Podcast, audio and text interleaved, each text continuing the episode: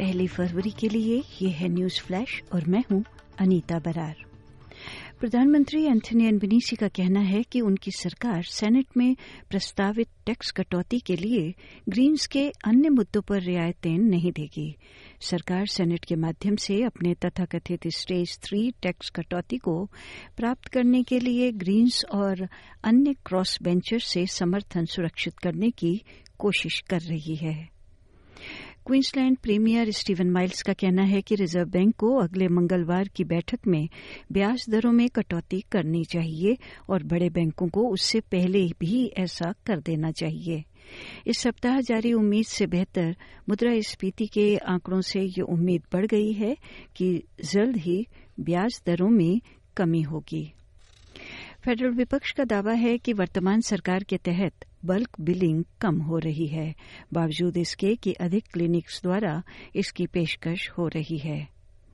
नवंबर के सरकारी आंकड़ों से पता चला है कि राष्ट्रीय बल्क बिलिंग दर में दो दशमलव एक प्रतिशत की वृद्धि हुई है।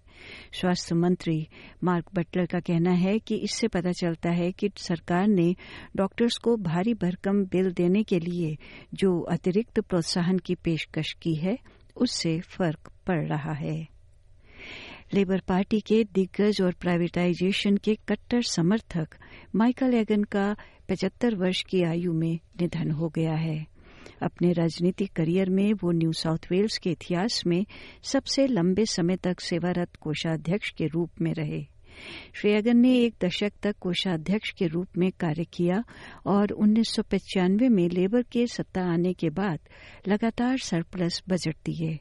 ये बॉबकार का समय था जो स्वयं राज्य के सबसे लंबे समय तक सेवा करने वाले प्रीमियर थे।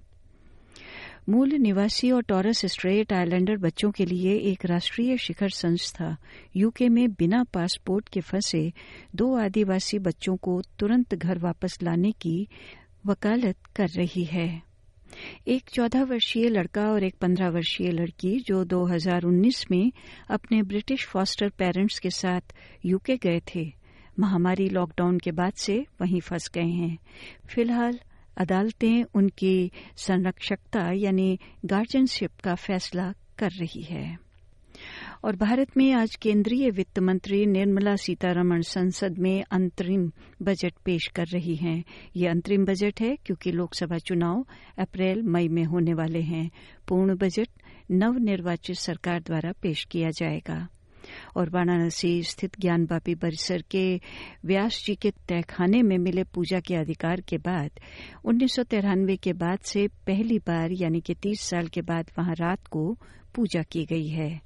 बुधवार को वाराणसी जिला अदालत ने परिसर में मौजूद तहखाने में हिंदुओं को पूजा पाठ करने का अधिकार देने का निर्णय सुनाया था। अन्य समाचारों और समुदाय के समाचारों के लिए आप हमारी फेसबुक और हमारे web page S P S dot com dot A U forward slash Hindi से जुड़े रहें। न्यूज़ फ्लैश समाप्त हुआ।